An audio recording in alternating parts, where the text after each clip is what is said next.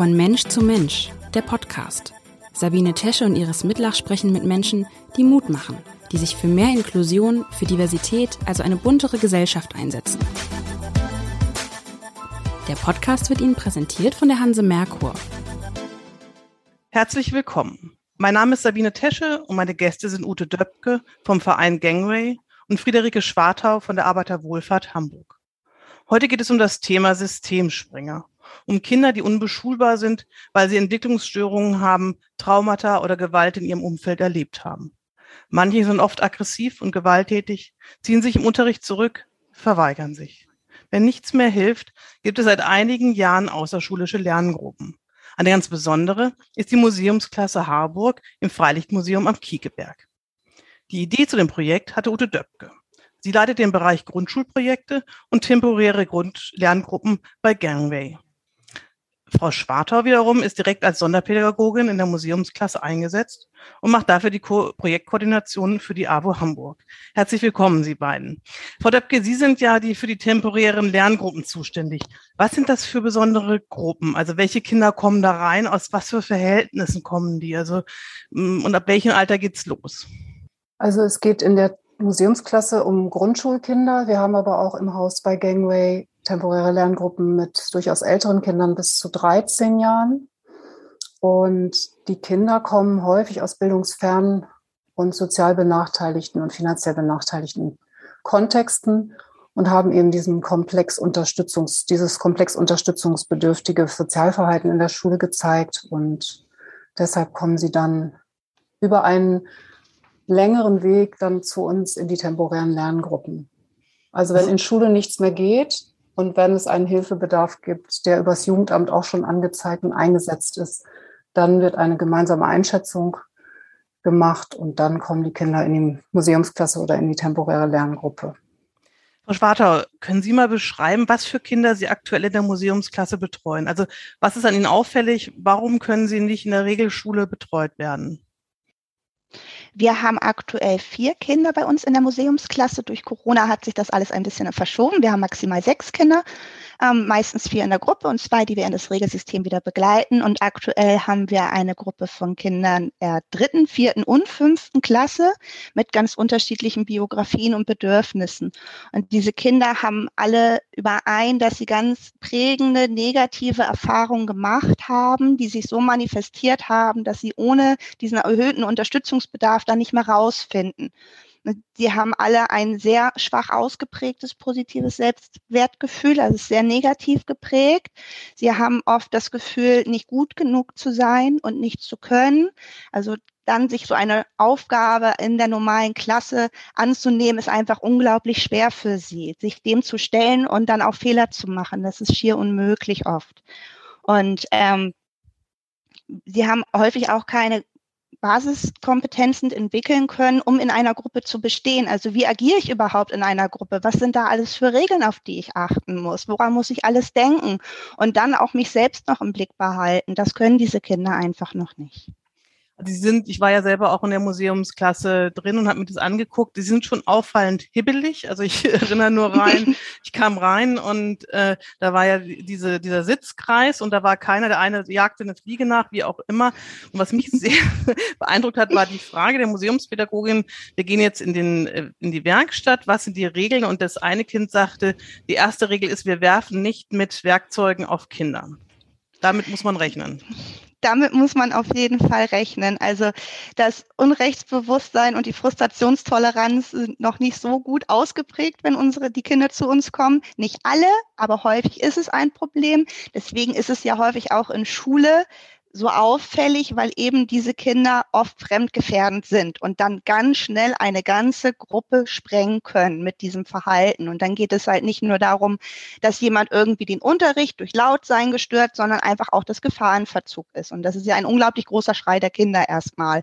Und die, die sehen diese Gewalt als Notwendigkeit, weil sie kein anderes Handlungsrepertoire haben. Also sie wissen einfach in dem Moment nicht anders zu agieren. Und wir versuchen, dieses Handlungsrepertoire zu erweitern. Eben, ich muss, wenn ich frustriert bin, dass ich es nicht geschafft habe, nicht mit meiner, mit meinem Schleifgerät schmeißen oder mit meiner Pfeile oder den Hammer, sondern ich kann auch was anderes machen. Und auch wenn ich mich vielleicht nicht konzentrieren kann, dann nutze ich das nicht, um bei anderen etwas kaputt zu machen. Ich versuche es den anderen zu gönnen, dass die es vielleicht schon geschafft haben und ich noch nicht. Ja, doch, das, das ist durchaus möglich. Es ist ja nun etwas ungewöhnlich und es ist, glaube ich, relativ einmalig auch, dass es jetzt nun diese Klasse im Museum gibt. Die wurde ja vorher auch, gibt es ja, oder es gibt diese temporären Lerngruppen ja an Förderschulen auch, Frau Döpke. Und ähm, warum muss es jetzt nun ausgerechnet, ausgerechnet das Museum am Kiekeberg sein? Es ist ja ein bisschen umständlich, da hinzukommen. Deswegen hat unser Verein mit anderen zusammen jetzt ein Auto äh, finanziert. Was ist dort anders als in der Grundschule? Warum haben Sie diesen Weg gewählt? Ich muss ein bisschen ausholen, um das zu erklären, warum sind wir und wie sind wir aufs Museum Kiekeberg gekommen. Wir hatten das ja jetzt schon seit zehn Jahren, hatten wir die temporäre Lerngruppe in Harburg und haben gemerkt über die Jahre, dass eine große Anzahl der Kinder letztendlich nicht reintegriert werden konnten, sondern teilweise sogar fremd untergebracht wurden. Und wir gemerkt haben, es ist Zeit für neue Ideen. Wir brauchen neue Konzepte. Das, was wir bislang gemacht haben, reicht einfach nicht aus. Und dann bin ich ja in Urlaub gefahren nach England. Das hatte ich Ihnen ja auch schon erzählt. Meine Freundin Wendy James hat in England ein Projekt gegründet, wo ganze Grundschulklassen im Museum zur Schule gehen, um den Schatz des Museums und den Schatz der Kinder, wie sie das immer formuliert, zusammenzubringen und da eine neue Pädagogik auch zu schaffen, weil im Museum kann man im Prinzip alles lernen, was in Schule nötig ist. Und ich habe dann mit ihr oben auf dem Berg gestanden in Wales und habe für mich entschieden, ich werde dieses Projekt mitnehmen nach Deutschland, nach Hamburg und die temporäre Lerngruppe in Harburg so dahingehend adaptieren, dass unsere Zielgruppe, mit der wir arbeiten, wenn es klappt, im Museum Kiekeberg zur Schule geht und habe dann dort angerufen, als Corona gerade losgegangen war und ja, die KollegInnen da vor Ort hatten natürlich auch wenig zu tun und die MuseumspädagogInnen waren nicht ausgelastet. Und die waren im Grunde ganz dankbar für eine neue Idee, hatten auch schon ähnliche nachhaltige Ideen entwickelt, aber wussten eben auch nicht wie und mit wem. Und dann kam ich da an und bin offene Türen eingerannt im Prinzip. Und dadurch, dass die Kinder dort zur Schule gehen, an drei Tagen die Woche im Moment, zwei sind sie an der Schule, ähm, haben sie die Lust am Lernen wiederentdeckt. Das war so mein Grundgedanke. Also eine positive Schüleridentität entwickeln, indem ich Selbstwirksamkeit erfahre und ja, auch im Prinzip perspektivisch ähm, wieder eine gesellschaftliche Teilhabe auch. Also die Kinder gehen mit ihren Eltern nicht ins Museum aus diesen Familien. Da gibt's gar kein Geld. Und diese Kinder gehen jetzt jeden Tag dahin. Am Anfang waren es ja fünf Tage, jetzt sind es noch drei. Und wir haben halt dieses Pilotprojekt dann gestartet im Oktober 2020 mit einigen Kindern. Erst ganz klein und dann haben wir es langsam aufgebaut. Seit 1.8. ist es jetzt die temporäre Lerngruppe Museumsklasse. Wie sieht denn so der Unterrichtsalltag aus für die Kinder, Frau Schwartau? Sie lernen so zwischen Schwein, Wasserspielplatz und Werkbank, habe ich gesehen, aber lernen die da genug, um auch wieder dann, das ist ja letztendlich das Ziel, wieder in die Regelschule zurückzukommen? Das größte Ziel ist tatsächlich die Teilhabe in der Gruppe. Das Wichtigste für diese Kinder ist eine Eingebundenheit, eine Sicherheit, eine Zugehörigkeit zu haben in der Gesellschaft, in ihrer sozialen Gruppe. Und für alles andere gibt es dann Förderpläne und bestimmte Fördermaßnahmen, die auch ab, anschließend an unsere Maßnahme noch fortgeführt werden können, um etwaige Lücken auch weiterhin zu schließen. Aber ähm, uns geht es erstmal darum, dass die Kinder überhaupt sich trauen, ins Lernen zu kommen. Und da ist das Museum einfach eine unglaublich gute Möglichkeit, weil es ein Schule ist einfach so negativ besetzt mit negativen Erfahrungen, die ihm gemacht wurden und, und die Örtlichkeit ist einfach sehr präsent.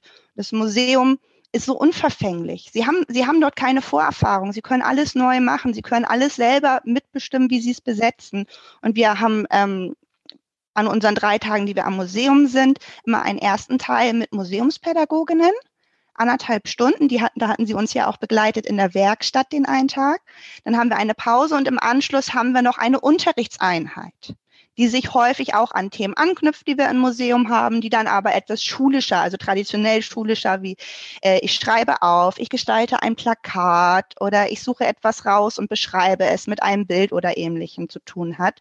Und das aber je nach Entwicklungsstand des Kindes auch angepasst werden kann. Wobei und das ist eben ganz schön. Ja? Ja, wobei man ja sagen muss, dass diese, diese Museumspädagogen haben ja auch so ganz eigene Bereiche. Also was ich dann festgestellt genau. habe, genau, da gibt es äh, Werkstatt und Technik, die eine, dann gab es irgendwie, glaube ich, Landwirtschaft und Gartenarbeit und auch Ernährung. Ähm, und das ist ja, die knüpfen auch so ein bisschen aneinander ab. Als wir dort waren, musste eine Gemüsekiste gebaut werden, um dann nachher das Gemüse zu ernten. Also es ist ja doch irgendwie so ein bisschen hinter die Tür in der, oder hinten rum, dass die Kinder ähm, was über was ja Teil des Lehrplans ist. Ne? Ernährung gehört, glaube ich, dazu. Ja. Es gehört auch dazu, etwas über Naturheilkunde oder, oder Naturkunde, Naturheilkunde eher nicht, aber Naturkunde zu lernen. Das ist ja doch irgendwie in der Zusammenarbeit mit den Museumspädagogen auch möglich, oder? Das ist ganz, ganz toll möglich und das haben wir uns auch aufgebaut. Frau Döpke hat ja eben berichtet, dass wir ganz klein angefangen haben und das haben wir bewusst gemacht, um eben zu gucken, ah, wo, was funktioniert wo schon gut, wo müssen wir nachjustieren. Es gibt ganz regelmäßige Austauschtreffen mit dem Museum. Also wir wurden da wirklich mit ganz warmen Händen empfangen. Die sind alle sehr bereit und willig, sich weiterzuentwickeln und sich unserer Gruppe anzupassen und den Kindern eine gute Möglichkeit zu bieten, dort zu lernen. Und es gibt diese unterschiedlichen Schwerpunkte, die dann im Endeffekt aber miteinander verknüpft werden. Und in der Werkstatt ist es zum Beispiel so schön, die Kinder müssen dort anzeichnen. Das heißt, sie müssen mit Zahlen umgehen. Sie müssen sich selbst Sachen errechnen und passgenau arbeiten. Das sind ja schon ganz viele Kompetenzen, die sie dann auch im klassischen schulischen Lernen brauchen. Sie müssen Geduld haben. Sie müssen sich aufeinander abstimmen und Sachen tauschen.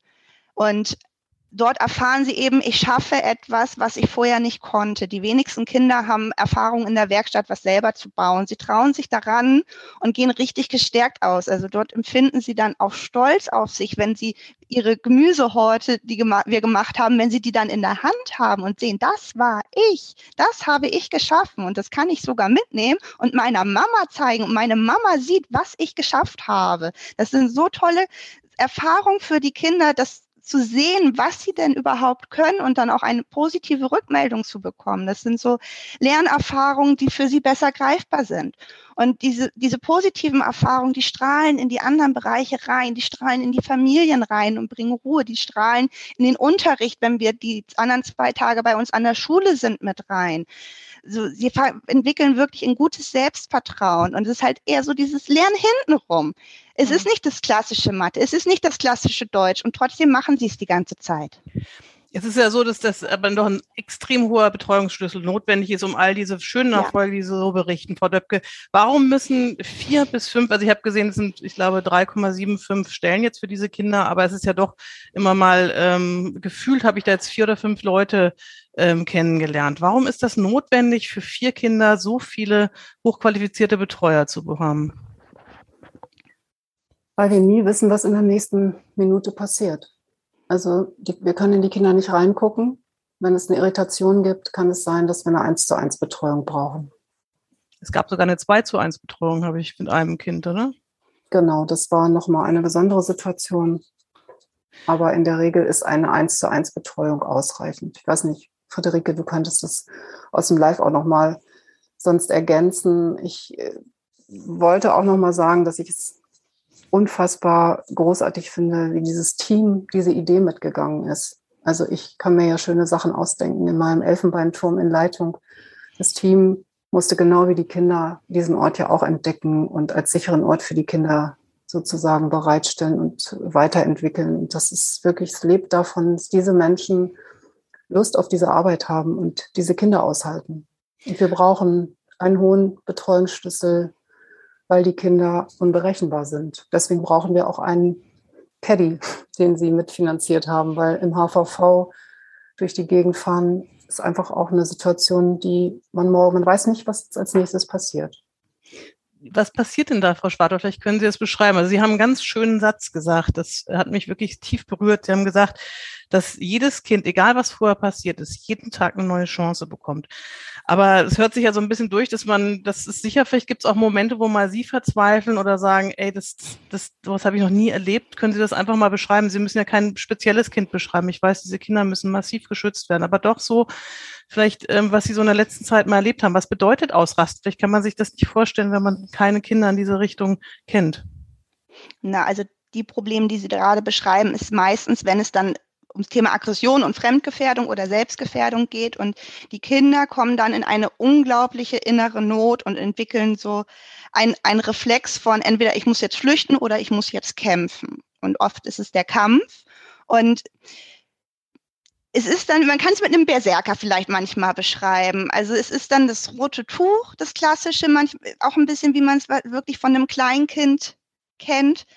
Das ist vielleicht, was viele Leute nehmen können es wird um sich geschlagen, es wird um sich geworfen, es wird wirklich versucht, in dem Moment zu verletzen, weil man selbst verletzt wurde, das irgendwie wieder aufzugleichen, irgendwie wieder Herr der Situation zu werden. Meistens geht es dabei um, um Sicherheit und um das Gefühl, eine Kontrolle zurückzubekommen, die man vorher nicht mehr hatte in der Situation. Deswegen muss ich jetzt zu meinen Bedingungen diese Situation bestimmen. Und wenn die Kinder eben noch nicht alternative Möglichkeiten gefunden haben, mit ihren Gefühlen, die sie oft nicht benennen können, die sie nicht einordnen können, umzugehen, dann ist erstmal Gewalt ein Mittel, was herangezogen wird. Und wir versuchen dann, diese Kinder wirklich gut zu begleiten. Das heißt, wir bieten denen trotzdem stabile Beziehungen an und wir vermitteln denen trotzdem, ich respektiere dich und ich achte dich, auch wenn du das gerade machst. Ich bleibe bei dir in der ganzen Situation. Deswegen haben wir so einen hohen Schlüssel. Wir bleiben bei den Kindern, wir bleiben in der Situation, wir gehen nicht weg. Wir vermitteln denen die ganze Zeit, das, was du vielleicht gerade machst, ist nicht gut, aber du bist gut und wir kommen da auch wieder gemeinsam raus. Wir schaffen das und du bist mir nicht egal. So, wir kriegen das gut wieder hin. Also was mich sehr berührt hat, war so, so, ein kleiner Junge, der war auch relativ neu dabei, der sagte, ich habe hier zum ersten Mal Freunde gefunden. Ich habe noch nie Freunde ja. in meinem Leben gehabt. Und ähm, der auch sagte, ich bin immer, war immer oft traurig, ich bin oft mit Bauchschmerzen in äh, die Schule gegangen und hier hatte ich noch nie Bauchschmerzen. Das fand ich irgendwie, das habe ich, ist mir so in Erinnerung geblieben.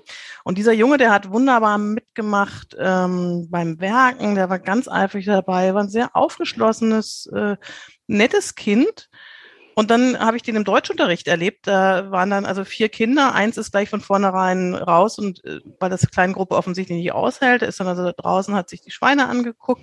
Ähm, zwei haben eigentlich relativ eifrig mitgemacht. Ich glaube, es war ist auch ein Mädchen dabei, die wird, glaube ich, auch wieder zurückgeführt. Das sah also alles gut aus. Und der eine Junge, der vorher auch sagt, ich habe also früher nie irgendwas gekonnt, der hat also eifrig da bei den Tieren mitgemacht. Das war ja ein Thema, was an sich, also ich habe ja selber zwei Jungs und so, wenn ich denen früher gesagt hat in der, ähm, oder in der Schule wahrscheinlich gesagt wurde, such mal zwei ein wildes Tier auf, mal das und beschreib das, dann habe ich gesagt, boah, so eine leichte, wunderbare Aufgabe.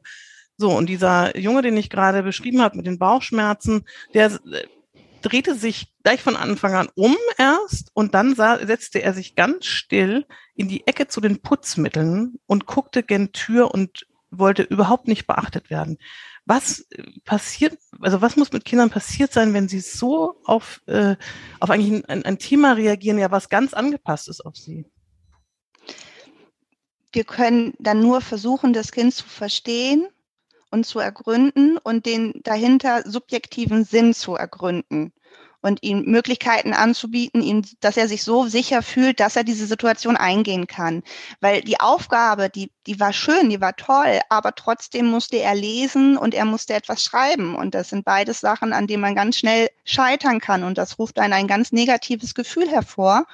Und ähm, wir möchten den Kindern halt zeigen, dass auch Scheitern nichts Schlimmes ist oder es, es gibt in dem Sinne gar kein Scheitern. Es ist okay, Fehler zu machen und nicht perfekt zu sein. Niemand von uns konnte in der Grundschule perfekt schreiben. Und das ist aber der Anspruch, den die Kinder oft an sich selber haben. Also sie lassen bei sich selbst überhaupt keine Fehlerfreundlichkeit zu.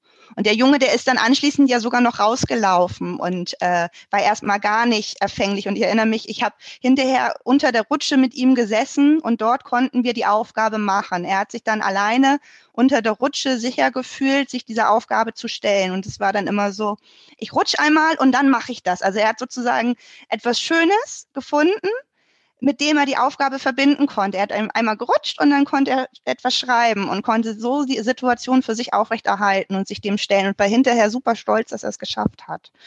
Aber ich muss ganz ehrlich sagen, blutet einem da nicht das Herz, wenn man Kinder sieht, die, ich meine, das, die sind ja aus irgendeinem Grund da so reingekommen, Frau Döpke. Sie haben ja nun viel Erfahrung mit sehr schwierigen Kindern. Bei Gangway gibt es ja eine ganze Menge andere Sachen auch. Wie ist das ist doch schon belastend. Also wie wird man das wieder los? Tja, wie wird man das wieder los? Es ist, manchmal wird man es gar nicht los. Manche Kinder nimmt man auch mit nach Hause im Herzen, in Gedanken. Manchmal träumt man auch davon.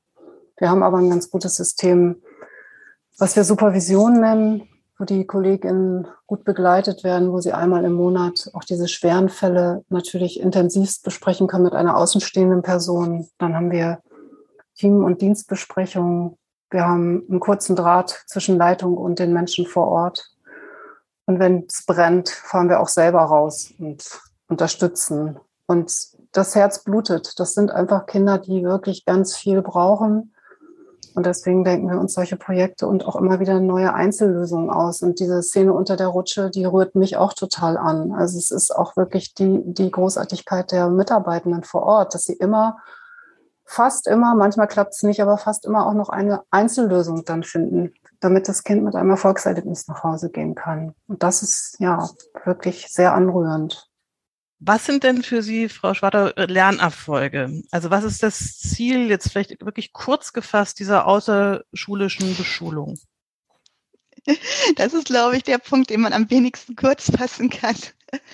Ähm, natürlich wünschen wir uns für all unsere Kinder eine Teilhabe am Schulsystem und einen guten Anschluss an uns, der möglichst lange währt. Und für uns ganz individuell sind aber große Erfolge, wenn die Kinder Vertrauen in sich finden, wenn sie anfangen, an sich selbst zu glauben und sich auch positiv beschreiben können, wenn sie Stolz für sich empfinden und wieder so kindliche Gelassenheit, Freude und Neugier entwickeln. Die haben oft schon eine unglaubliche Härte, die sie mit sich herumtragen, weil sie das Gefühl haben, die ganze Welt lastet auf ihnen und sie müssten damit zurechtkommen.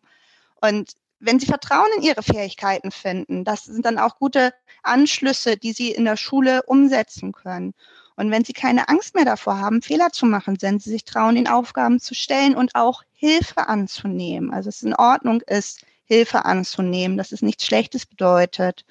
Und wenn wir sie dann mit einem guten Gefühl eben an die Regelschule zurückschicken und glauben, ja, das schaffen die und den Leuten, die diese Kinder dann übernehmen von uns, auch gut darauf vorbereiten können und ihnen gutes Handwerkzeug geben können und viele Ideen und ein gestütztes Netzwerk geben können, mit denen sie weiterarbeiten.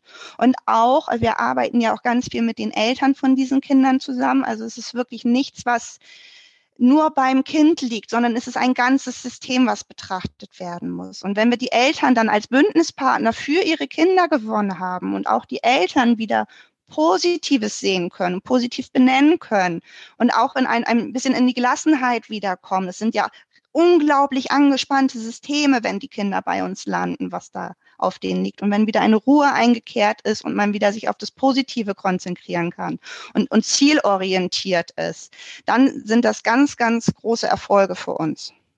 Wie funktioniert denn genau so eine Rückführung? Also ich, ähm, bei dem einen Kind sah das ja so aus, als wenn die sich wieder gut benehmen können, aber ähm, gibt es auch Kinder, die gar nicht zurückgeführt werden können oder ist das die Ausnahme? Es gibt beides. Es kommt wir haben ja kleine Kinder, es sind Grundschulkinder. Und wir hatten häufig Kinder, bei denen war überhaupt kein Helfernetzwerk vorher vorhanden. Und dann ist es öfter mal dazu gekommen, dass festgestellt wurde, der Bedarf ist so groß, der kann nicht gedeckt werden. Es ist eine, eine Maßnahme, die dann eine Fremdunterbringung mit sich bringt, eher angedacht, um Ruhe in das System zu bringen, weil das so stark belastet ist. Jetzt, wo wir uns ein bisschen auf die älteren Klassen konzentriert haben, sieht es ein wenig anders aus und da ist der Fokus im überwiegenden Teil wirklich Rückführung an die Regelschule und die sieht ganz, ganz unterschiedlich aus. Manchmal fangen wir von Anfang an an und begleiten zum Beispiel jetzt ein Kind immer im Nachmittag schon wieder in die Schule, weil es sich dort von vornherein noch wohlgefühlt hat, weil es Freunde dort hat und es ein super Anschlusspunkt ist. Ähm, andere Kinder brauchen eine ganz neue Schule, weil da so viel verbrannte Erde ist, dass die nicht zurück können, weil es zu belastend wäre. Für, für die Lehrer, für das ganze System, für die Kinder, für die Eltern, die ja auch diese negativen Erfahrungen gemacht haben.